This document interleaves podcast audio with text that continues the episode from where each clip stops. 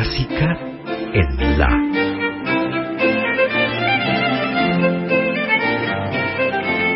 Idea y conducción, Margarita Celarayán.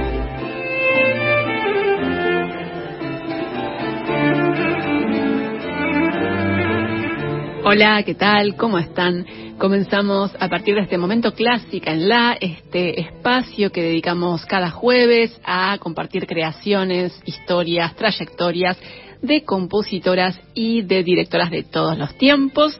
Yo soy Margarita Celarayán y voy a estar acompañándolos hasta las 20 aquí en vivo en la 96.7 junto a mis compañeras habituales de los martes, que son Analia Pinat en la operación técnica y Miriam Chávez en la locución. Hola Miri, ¿cómo va? Hola Maggie, muy bien. ¿Cómo estás vos? Muy bien, tengo que eh, digamos, eh, cambiar el chip y convencerme de que estoy en Clásica en la y no en Ruta Nacional Clásica. Yo también. Así que es válido para las dos. Analia me dice que ella no, claro, porque ella es habitualmente eh, compañera a cargo de la operación técnica de este espacio en la primera hora, ¿no? Hasta que llega Laura Higa. Pero bueno, no me tengo que confundir, no me tengo que confundir de tema, de temática, de obras, ni de nada por el estilo. Estamos en Clásica en La, hasta las 20, como les decía. Antes de empezar, Miri, si te parece, recordemos las vías de contacto y las redes sociales del programa.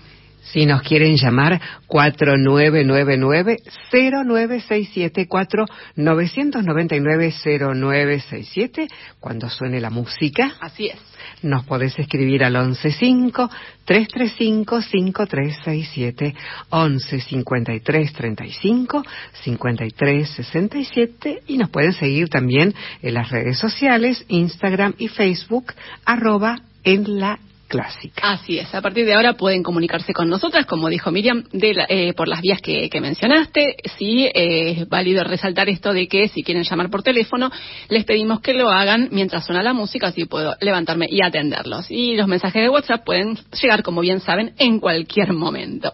Bueno, dicho esto, empezamos eh, el programa de hoy, como hacemos habitualmente, con un viaje al pasado y un recorrido histórico que a veces nos lleva a concentrarnos en una creadora eh, del pasado, a veces en varias, para compartir sus historias, el relato de sus vidas y también música.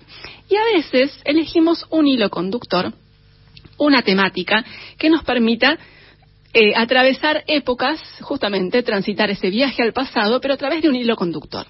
Y en este caso elegimos como temática central para este recorrido histórico un género que es la ópera. Óperas, operetas, óperas de cámara, de compositoras de diferentes épocas. Es un género que ya hemos tomado como hilo conductor en otras ocasiones.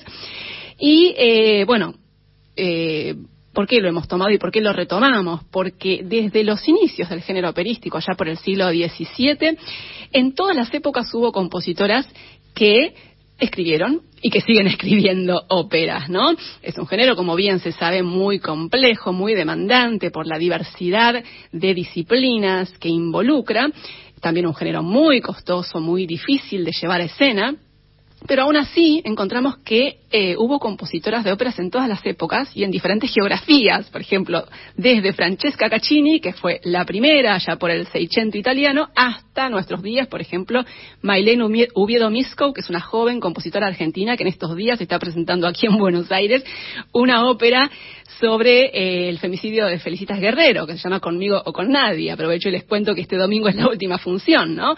Así que el género operístico ha sido abordado... En Hasta Trills. En Hasta Trills, exactamente. Este domingo es la última función de esta ópera sobre eh, Felicitas Guerrero, de Mailén Uviedo Miskow. Así que hubo y sigue habiendo compositoras que escriben y escribieron óperas. Así que por eso elegimos una vez más este hilo conductor y vamos a empezar este recorrido histórico en Francia en la segunda mitad del siglo XVIII.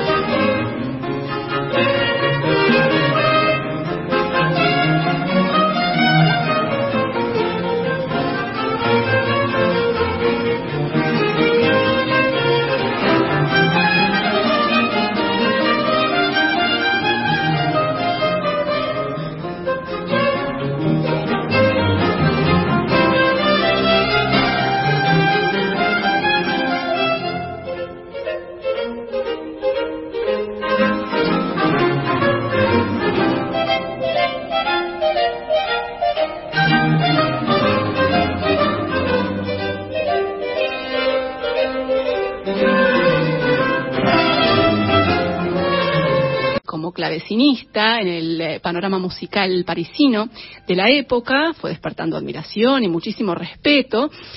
Eh, y después de alejarse de la corte de Versalles, siguió contando con el patrocinio de Luis XIV y de hecho le dedicó varias obras al, rey y una de esas obras que le dedicó a Luis XIV es esta ópera, Céphale et Procris, que eh, Elizabeth Jacquet completó en 1694 y que fue la primera ópera escrita en Francia por una mujer para la Academia Real de Música, que es la institución predecesora de la Ópera de París. Eh, Jacques Delaguerre eh, concibió esta ópera, Céphale et Procris, como una tragédie en musique, que era ese género que impulsó Lully, con temáticas generalmente basadas en la mitología clásica y eran obras que incluían danza, divertimentos y un despliegue escénico espectacular, ¿no? Grandes espectáculos. Y la trama de Cefal y Procris, es decir, Céfalo y Procris, está basada en este mito, según eh, lo relata Ovidio en sus Metamorfosis. Él es un guerrero, Céfalo, un guerrero que se enamora de Procris, que es la hija del rey de Atenas, pero hay varios obstáculos que se van interponiendo entre ellos y finalmente hay un, un, final muy dramático en el que ella muere accidentalmente en manos de él. Un final trágico que, es lo que vamos a escuchar ahora, el final de Céfalo y Procris, Cefal et Procris, de Elizabeth Jacquet de la Guerre, por solistas y el ensamble Música Fiorita dirigida por Daniela Dolci.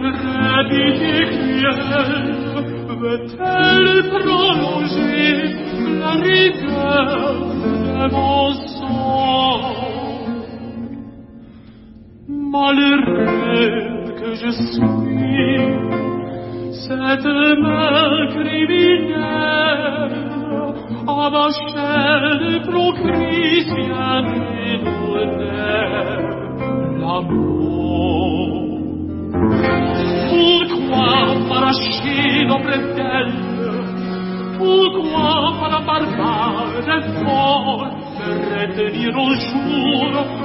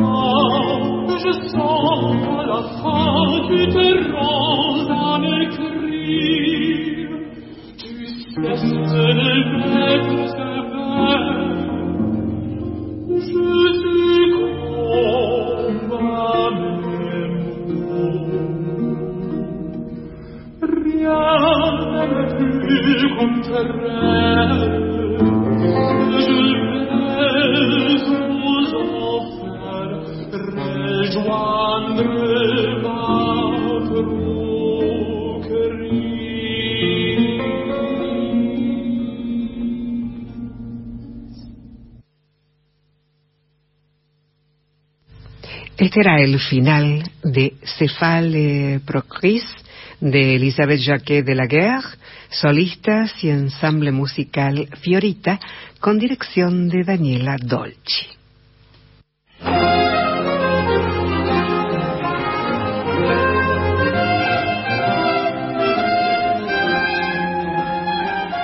Elisabeth Jacquet de la Guerre falleció en 1729 en París y una década más tarde, en 1739, en Baja Sajonia, nació nuestra próxima compositora en este recorrido que estamos haciendo por óperas de compositoras de diferentes épocas.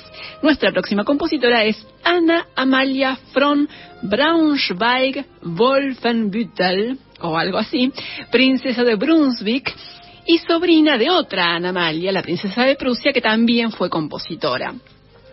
Eh, Ana Amalia, les cuento que eh, recibió una educación privilegiada, obviamente, con el mismo nivel que sus hermanos eh, varones, y cuando tenía 17 años se casó con un duque, el duque Ernesto Augusto II, pero él falleció muy pronto y Ana Amalia, hacia 1758, se convirtió en la regente del ducado de Sajonia.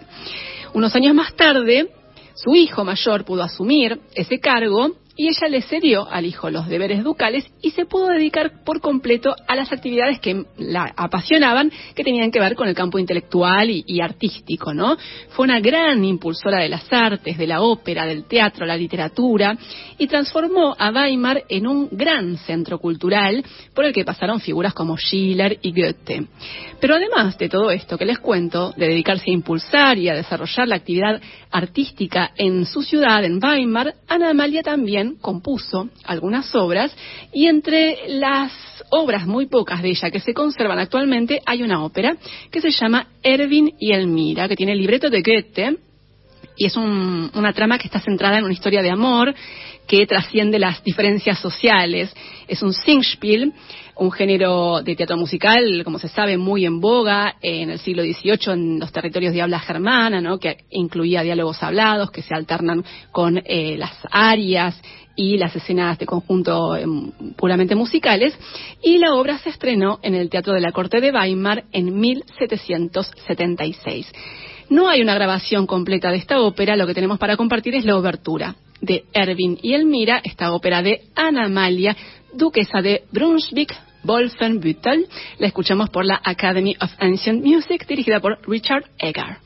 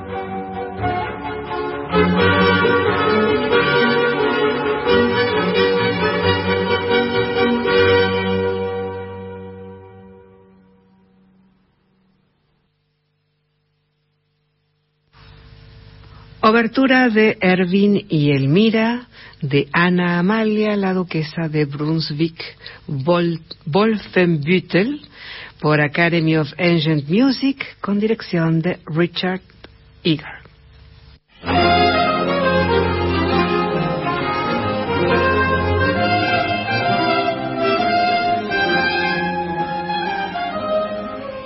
La autora de esta ópera, Erwin y Elmira, Ana Amalia de Brunswick, falleció en Weimar en 1807 y unos años más tarde, en 1821, en París, nació nuestra próxima compositora de ópera, que es otro nombre bien conocido por ustedes seguramente, que es el de Pauline Viardot, Pauline Viardot García que, eh, como sabemos, fue una cantante muy célebre en su tiempo, también compositora, una figura extraordinaria y fascinante del panorama cultural de su tiempo en el siglo XIX, fue muy longeva, así que atravesó gran parte del siglo.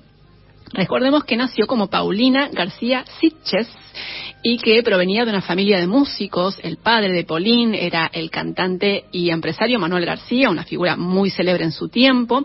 La madre era también cantante, la soprano Joaquina Sitches, y la hermana mayor de Paulín Viardot fue la gran diva de su tiempo, María Malibrán, una célebre cantante que falleció de manera muy prematura, muy jovencita, y por esa razón, por la prematura muerte de su hermana, fue que Pauline lanzó su carrera como cantante, impulsada por la madre. La madre fue la maestra de canto y ella fue la que, en cierto modo, empujó a Pauline a, las tablas, ¿no? A desarrollar una carrera de cantante. Y bueno, fue una gran figura, eh, realizó actuaciones por toda Europa, fue admirada por grandes compositores de, su tiempo, como Saint-Saëns, Gounod, Meyerbeer, también fue amiga de grandes artistas como Chopin, George Sand, fue amiga de Clara Vick Schumann también. Y además de todo esto, además de haber sido una gran cantante, de haber sido una figura eh, que se vinculó con grandes artistas de su tiempo, Pauline Viardot fue una compositora muy activa. Eh, durante toda su vida compuso mayormente muchas canciones y también algunas operetas como la, que vamos a compartir ahora, obviamente no completa, solamente un área por ahora, que es el área de Caracamiche de la opereta El último hechicero de Pauline Viardot, y en un rato les cuento algo más acerca de esta obra.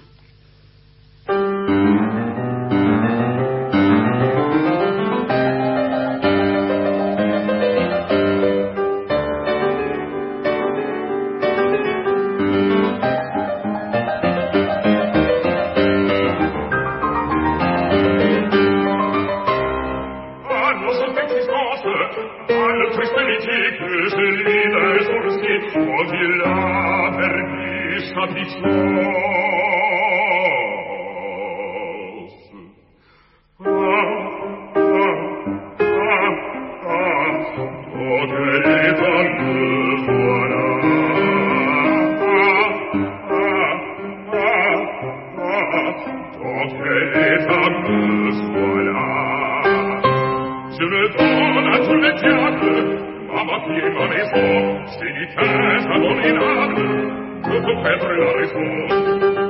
Je donne le diable.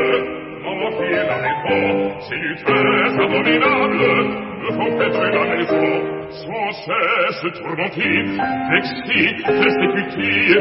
Et que là, ainsi. Pour le Dieu, si tu es blessé, ma vie est un enfer. Je ne suis pas de père, je les donne à tous les diables. Mon moitié dans les fonds, c'est du très abominable. Ecco Petri la vetro, so spesse promoté, vexti, persécuté, exterminé, blessé, mordifié, Ma maté, mon je ne suis pas de fait, Se dans les paternés, se ne plus qu'à mourir, je n'ai plus qu'à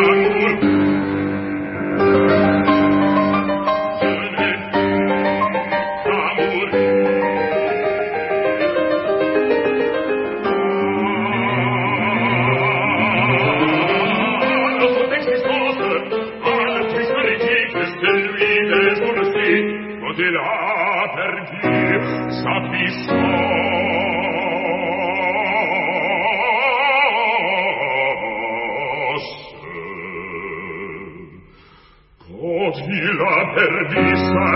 Yeah.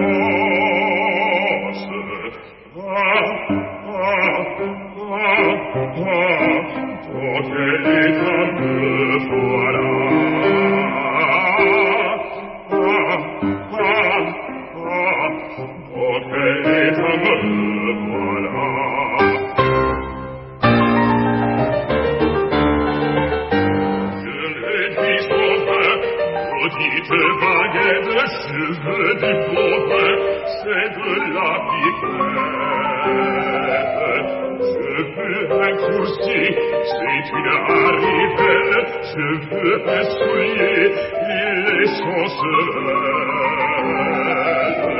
Je veux un coursier, si tu n'arrives, je veux un soulier, et les. Je trouve un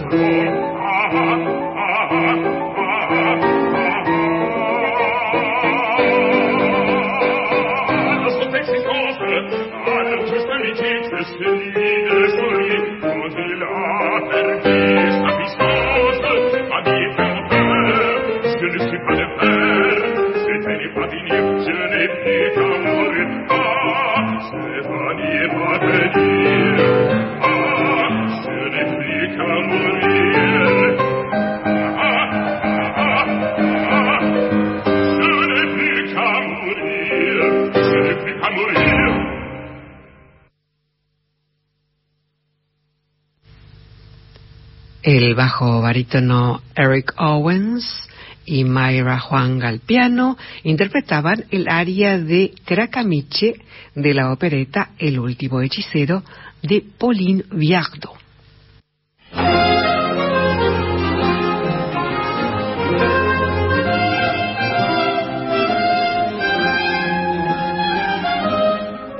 Les cuento que eh, en un viaje a San Petersburgo, en una de esas tantas giras que hizo Pauline Viardot por Europa como cantante, conoció al célebre escritor ruso Iván Turgenev. Y parece que él se enamoró perdidamente de ella. A tal punto que la siguió primero a París, donde ella vivía, después a Baden-Baden, también donde vivió. Y no se sabe con certeza cómo funcionó esa relación, sí se sabe que tuvieron un vínculo sentimental, pero hay quienes sostienen que Pauline, su marido Louis Viardot y el escritor tuvieron una relación abierta, con todo lo que se implica. Qué modernos. Muy modernos, muy modernos. Se cree que fue así, pero bueno, no nos vamos a meter en esos detalles. Lo que sí podemos decir es que eh, Pauline Viardot e Iván Turgenev trabajaron juntos en varios proyectos eh, artísticos, como esta opereta, El último hechicero, Le Dernier Sorcier, que tiene música de Pauline Viardot y libreto de Iván Turgenev. Es una obra que está concebida para solistas, coro y piano, o sea, una opereta de cámara, y eh, la trama se centra en un hechicero que parece que no puede evitar despertar malestar entre las hadas y los habitantes de un bosque donde él vive, y finalmente recibe lecciones de humildad y de amor para poder convivir en armonía con lo que lo rodea, ¿no? Una trama bastante naif, eh, pero bueno, lo cierto es que esta opereta, El último hechicero, se estrenó en una función privada en 1867 en la casa de Iván Turgenev en Baden-Baden, esa casa en la que se instaló para seguir a Pauline Viardot y estar cerca de ella, y parece que entre el público en aquel estreno estaban Franz Liszt, Johannes Brahms, Clara Vick Schumann y el rey Guillermo de Prusia. ¡Hola! bueno, eh, vamos a escuchar algo más de esta opereta de Pauline Biardot, El último hechicero. Lo que vamos a compartir es un dúo, el dúo de Krakamiche y Stella, por Eric Owens, Camille Zamora y Myra Huang al piano.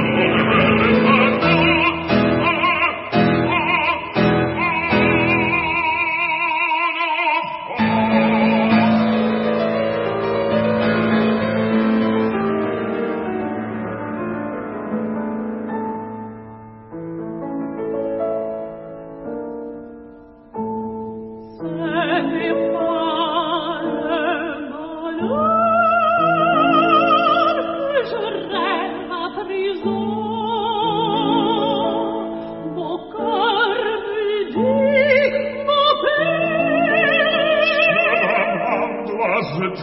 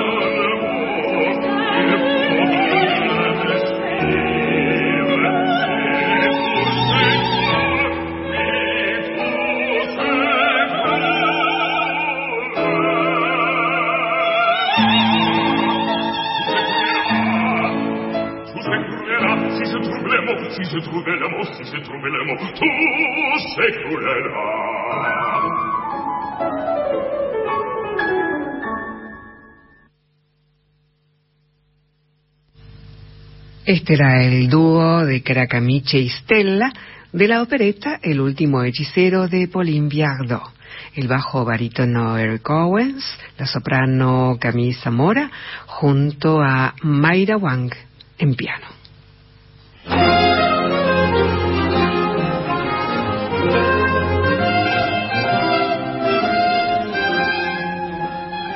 Seguimos eh, compartiendo fragmentos de óperas, operetas, óperas de cámara, de compositoras de diferentes épocas en esta primera hora de clásica en la de hoy. Y bueno, Pauline Biardot falleció en 1910 en París y dos años más tarde, en 1912, 1910 falleció Pauline, en 1912 nació la próxima compositora a unos cuantos miles de kilómetros de distancia en Melbourne, en Australia. Nuestra compositora se llama Peggy Glanville Hicks. Repito, porque es un nombre que hemos traído hace mucho ya, clásica así que lo reitero. Peggy Glanville Hicks. Fue una creadora musical muy precoz. A los siete años completó sus primeras creaciones y a los 19 ganó una beca para estudiar en Londres. Ahí tuvo como maestros a Bon Williams, a Constance Lambert, a Malcolm Sargent. También pasó un periodo en París donde tomó clases nada menos que con Nadia Boulanger. Así que muy seguido nos encontramos con compositoras también que han tomado clases con esta gran maestra de, compositores y también compositora de ella, que fue Nadia Boulanger. En 1938, Peggy Glanville Hicks se casó con otro compositor, Stanley Henry Bates, y juntos se instalaron en Nueva York, donde ella llevó adelante la mayor parte de su actividad como compositora, además de trabajar como crítica musical. En los años 50, Peggy Glanville Hicks eh, ganó reconocimiento como autora de obras orquestales, de conciertos, de música para ballet, obras de cámara y también óperas. Después de separarse de su segundo marido en 1959, se instaló en Atenas y ahí se ocupó de recopilar música folclórica de Grecia. Y ahí también, en su casa en Mykonos, en el año 1963, empezó a trabajar en la última de sus cinco óperas, que se llama Safo, y como pueden imaginarse, está centrada en esta célebre poeta griega. Eh, Peggy Glanville Hicks compuso la obra a pedido de la Ópera de San Francisco, pero la ópera recién se estrenó muchos años más tarde, en 2012.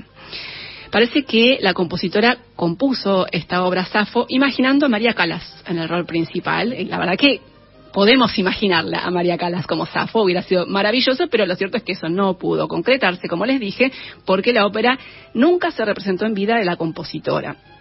Está basada en una obra de Lawrence Darrell, que narra la vida de Safo y que incorpora también fragmentos de poemas de la autora en algunos pasajes. Eh, la trama se centra en la vida de Safo en pareja con Creón. Ella termina condenada al exilio por incesto porque se la acusa falsamente de ser la hija de su, de su pareja, ¿no? Y lo que vamos a escuchar es una escena, al final de una escena, justamente eh, eh, es el momento en el que se, se, revela perdón, ese supuesto incesto. Así que es una escena muy dramática de esta ópera Safo, la escena sexta del tercer acto de esta ópera de Peggy Glanville Hicks.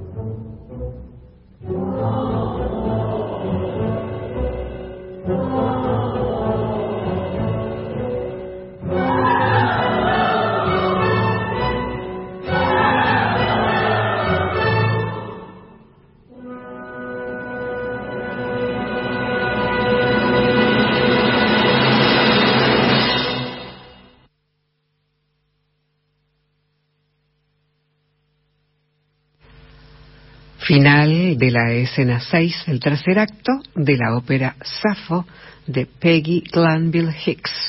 Débora Polaski y Jacqueline Wagner, sopranos, el bajo John Tomlinson, coro y orquesta Gulbenkian, con dirección de Jennifer Condon. Y antes de hacer la pausa, Maggie, te cuento que recibiste dos mensajes. Uno es el de Marianne Pérez Robledo, que es luthier, y te dice gracias por Elizabeth. Se refiere a Elizabeth Jacquet de la Guerre, que fue la compositora que abrió este recorrido que hicimos durante esta primera hora del programa por óperas y operetas eh, de compositoras de diferentes épocas. Un abrazo enorme a Marianne Pérez Robledo, que también tuvo un programa aquí, La Lotería, en esta emisora, y sabemos que es oyente de, de la radio y a veces de este programa, así que te mandamos un gran abrazo, Marianne, y gracias por tu mensaje. Luis Rentería desde Rosario dice, buenas tardes, profesora. Bueno, gracias, pero no soy profesora. Varias óperas de Mozart, La flauta mágica, entre otras, se asemeja mucho a los Singspiel, algunos lo definen como teatro del pueblo o popular, muy de moda en esa época. Otra de las genialidades de Mozart. Sí, sí, Saludos claro. cordiales. Claro, sí, sí. De hecho, la flauta mágica es un Singspiel, uno de los Singspiels que eh, compuso Mozart y efectivamente era un género muy en boga en esa época, en la segunda mitad del siglo XVIII, eh, y hace referencia a una de las óperas eh, que tomamos para este recorrido que estuvimos haciendo en esta primera hora del programa. Se suma a Luis eh, Butigue que dice, hola, ¿qué tal amigos clásicos? No pude escuchar desde el comienzo, justo me cayó una visita que yo necesitaba. Porfa, ¿me pueden repetir los nombres de las compositoras que desfilan hoy? Mm, Sí, como no, Luis. Te cuento que en este recorrido que hicimos por óperas de compositoras tuvimos a Elisabeth Jacquet de la Guerre, Ana Amalia, duquesa de Brunswick, Wolfenbüttel, Pauline Viardot y Peggy Glanville Hicks. Y Luis eh, termina su mensaje diciéndonos que además decayó la nitidez de la recepción que tuvimos a la mañana, ahora viene con ruidos del fondo contaminantes. Gracias, nos dice. Qué pena, qué pena Luis. Si puedes contarnos desde dónde nos escuchas, porque muchas veces las interferencias tienen que ver con, con la zona, con algunas emisoras que interfieren en, el dial, ¿no? que están cerca de la frecuencia de, de clásica, así que a lo mejor ese dato nos sirve. Sabemos que en algunas zonas se- no se estaba escuchando bien en los últimos días la radio. Así que bueno, gracias por tu mensaje. Y bueno, eh, llegamos al final de esta primera hora, vamos a la pausa y ya volvemos con más clásica en la.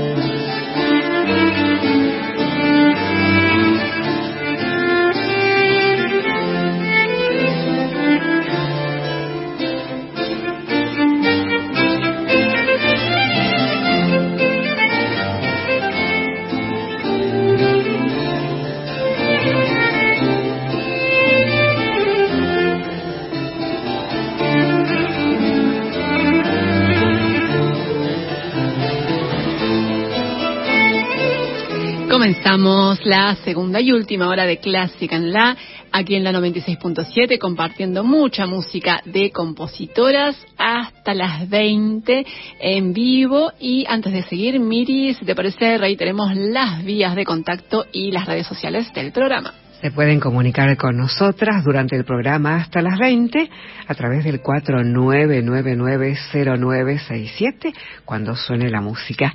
49990967. Nos podés escribir al 115 335 5367 11 53 35 53 67. Nos pueden seguir en las redes sociales Instagram, Facebook, arroba en la clásica y les recordamos que los programas anteriores están disponibles en formato podcast para poder escucharlo en cualquier momento y en el dispositivo que tengan a mano. Pueden encontrarlos en Spotify y en iTunes como podcast clásica en la. Así es. Y eh, empezamos este, esta segunda hora del programa con una compositora de nuestro tiempo. Siempre tratamos de ir y venir en épocas y también en geo- por geografías para com- eh, compartir un recorrido lo más variado posible. Y ahora venimos a la actualidad de la mano de una compositora que se llama Gabriela Lena Frank, que también es compositora de óperas. Hace muy poco estrenó su primera ópera, que se llama El último sueño de Frida y Diego, basada justamente en la, en la relación de Frida Kahlo y Diego Rivera. Eh, les cuento que Gabriela Elena Frank nació en 1972 en Berkeley, en California. Es compositora y también pianista hija de una madre de ascendencia peruana y china y de un padre lituano judío. Y ella dice que esa, esas influencias eh, son clave de su identidad, por supuesto, y también de su actividad como creadora. Por supuesto que esa diversidad... De su formación, ¿no? Total. Eh, y esa diversidad cultural se plasma en, en lo que es su identidad como compositora, por supuesto. Ella misma reconoce la influencia de compositores como Bartok y Ginastera, y esas influencias la llevaron a recorrer diversos países de América Latina buscando sonoridades y ritmos para nutrir sus propias creaciones. También indagó en la poesía y en la mitología de las culturas latinoamericanas, además de los estilos musicales, y todo eso se plasma en muchas de sus obras. Interesante una ópera sobre Frida y Diego, ¿no? Sí, sí, muy interesante. No tenemos grabación. grabación completa, hay solamente algunos fragmentos, eh, pero esperemos que en algún momento podamos compartir algo de, de esta ópera de Gabriela Lena Frank. Les cuento que es una compositora muy, muy requerida en la actualidad, ganó el premio Latin Grammy, también la beca Guggenheim. Actualmente es compositora en residencia de la Orquesta de Filadelfia y en estos años de actividad ha colaborado con artistas como Yo-Yo Ma, como los King Singers, el Cuarteto Latinoamericano, Marin Alsop, Yannick Nesetzegan, por nombrar solamente algunos de los músicos con los que ha colaborado Gabriela Lena Frank. Y la obra de esta compositora que tenemos para compartir hoy es una obra orquestal que se llama Elegía Andina.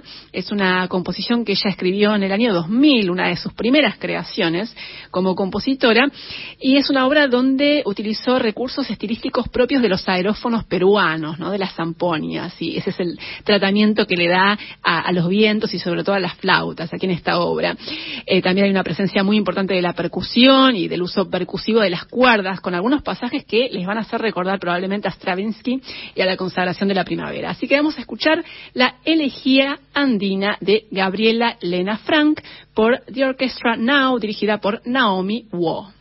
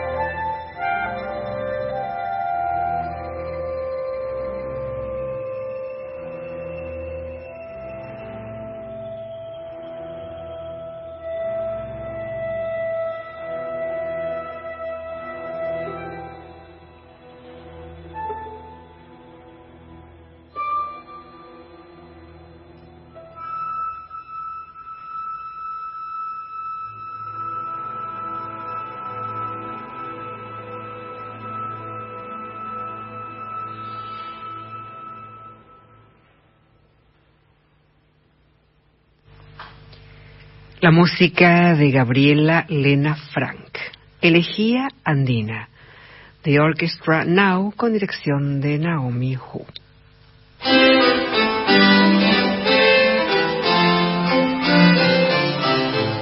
Seguimos en Clásica en La y les cuento, a veces traemos también información de agenda que tiene que ver con la actividad de eh, compositoras, de directoras y en este caso también de intérpretes. Les cuento que mañana, desde mañana y hasta el domingo, este domingo 10 de septiembre, se realizará en Buenos Aires el segundo encuentro internacional de mujeres guitarristas, organizado por Analía Rego en la dirección artística y Virginia Shep en dirección ejecutiva junto a Silvia Fernández en la producción general. Este año el encuentro cuenta con el madrinazgo de Teresa Parodi y participan, entre otras, guitarristas como Analía Rego, Silvia Fernández, Nora Benaglia, todas de Argentina, Virginia Shep de Perú, Luz María Bobadilla de Paraguay, Elodie Bouni de Venezuela, Portugal y Ana María Achiles Valls de España. La grilla de actividades de este Encuentro Internacional de Mujeres Guitarristas se puede encontrar en la web mujeresguitarristas.musica.ar mujeresguitarristas.musica.ar la programación incluye conciertos en la sala argentina del Centro Cultural Kirchner y en el Centro Cultural de Paraguay, también mesas redondas y clases magistrales en diversas sedes. Y todas las actividades son de acceso libre y gratuito, aunque para las clases magistrales es necesario inscribirse previamente a través de un formulario que se encuentra en esta web que les mencioné, que es mujeresguitarristas.musica.ar.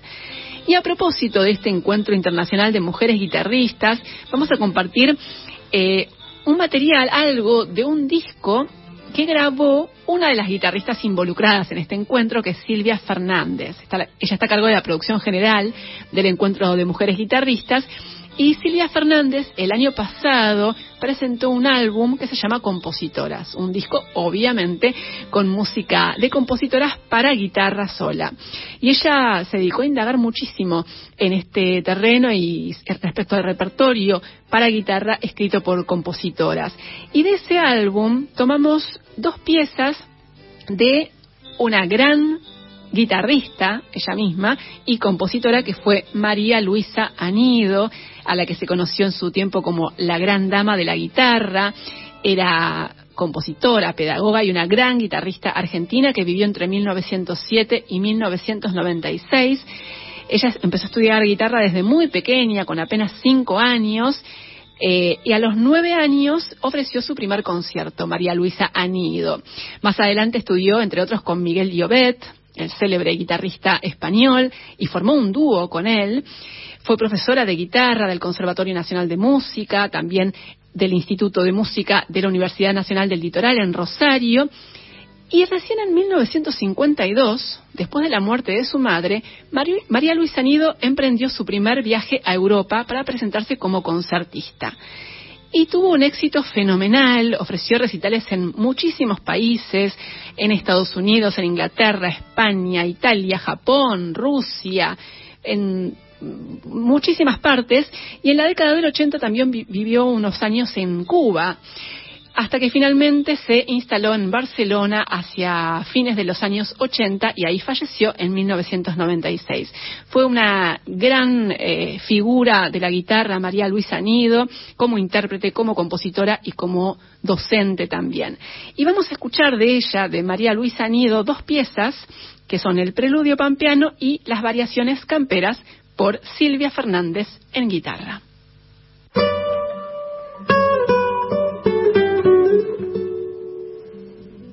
Thank you.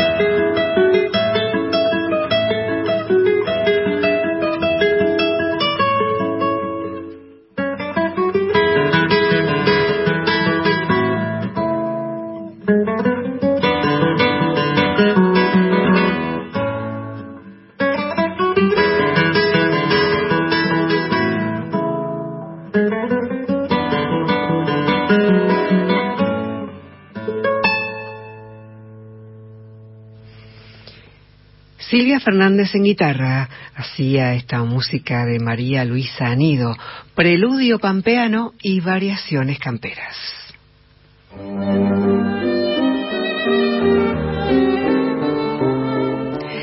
Nos vamos acercando al tramo final de Clásica en la de hoy. Digo así porque yo me tengo que retirar un rato antes, pero los voy a dejar en la excelente compañía de Miriam Chames y de Laura ¿Con el turco? Me voy con el turco, me voy a ver el turco en Italia al Colón, así que por esa razón me tengo que retirar un poco antes, pero no me voy a ir sin contarles algo acerca de nuestra próxima compositora, la compositora a la cual le vamos a dedicar esta última media hora, que es Morvid Owen. En realidad se pronuncia Morvid Owen, pero se escribe Morfid Owen. Morfid Owen. Es una compositora, fue en realidad una compositora galesa, a la que estamos evocando hoy en Clásica en La porque hoy se cumple un aniversario de su fallecimiento. Ella falleció hace 105 años, el 7 de septiembre del año 1918. Morvid Owen había nacido en 1891 en Three Forest, que es un pueblo en Gales del Sur, en el Reino Unido. Era hija de una pareja de comerciantes de telas que eran también músicos aficionados, así que por esa razón Morvid empezó a tocar el piano de manera espontánea a los cuatro años y a los seis parece que ya componía sus primeras melodías. También participaba cantando y tocando el piano en la capilla local, una capilla presbiteriana, donde su padre era director de un coro. A los nueve años empezó a tomar clases con una maestra de música local y a los 16 sumó lecciones de composición. Más adelante, Morvid Owen estudió en la Universidad de Cardiff y en Londres en la Royal Academy of Music y se destacó muy pronto entre sus compañeros por sus cualidades como compositora, como pianista y como cantante. Recibió premios, becas y muy pronto empezó a publicar y a difundir sus composiciones. Al mismo tiempo también emprendió una actividad como cantante, ofreció recitales en los que solía combinar eh, obras, por ejemplo, de Gounod, de Mozart y de Gluck con sus propias composiciones, algo que hicieron muchas compositoras y compositores, obviamente.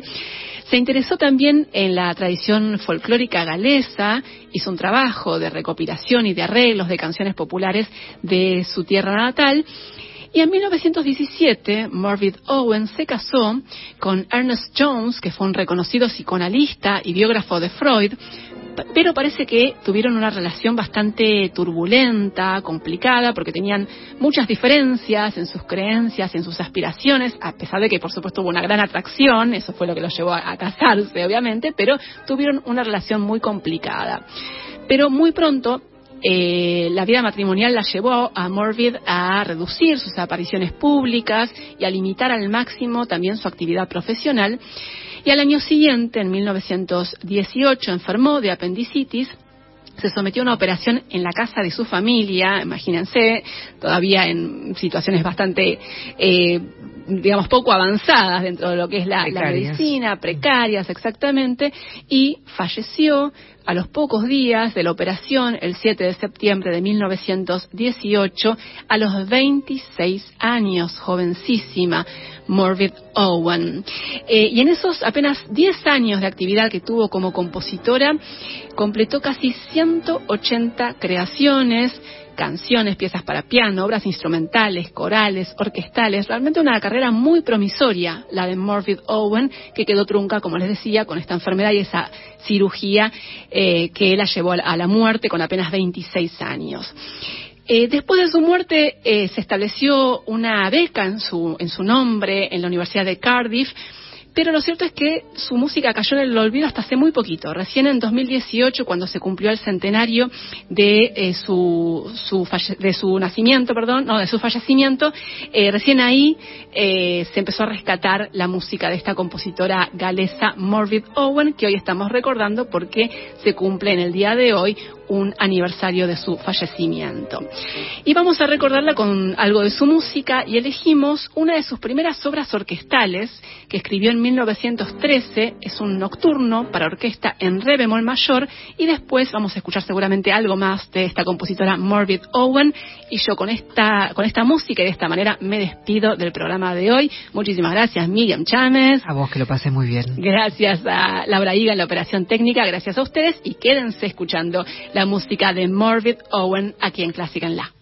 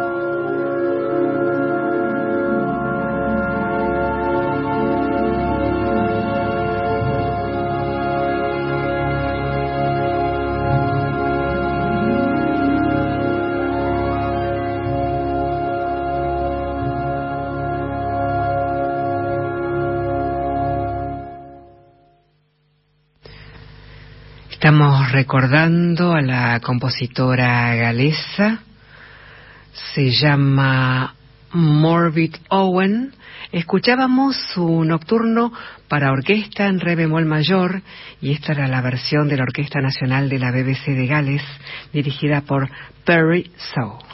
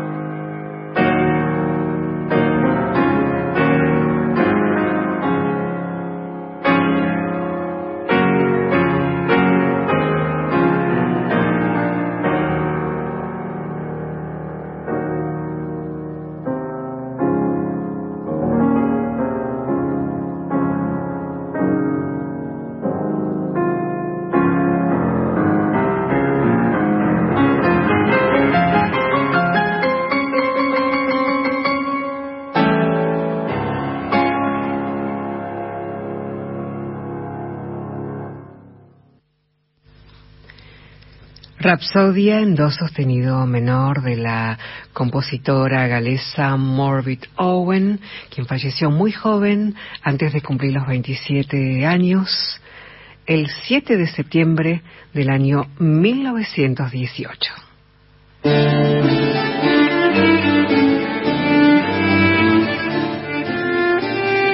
Finaliza así Clásica en la, el programa de Margarita Celarayán.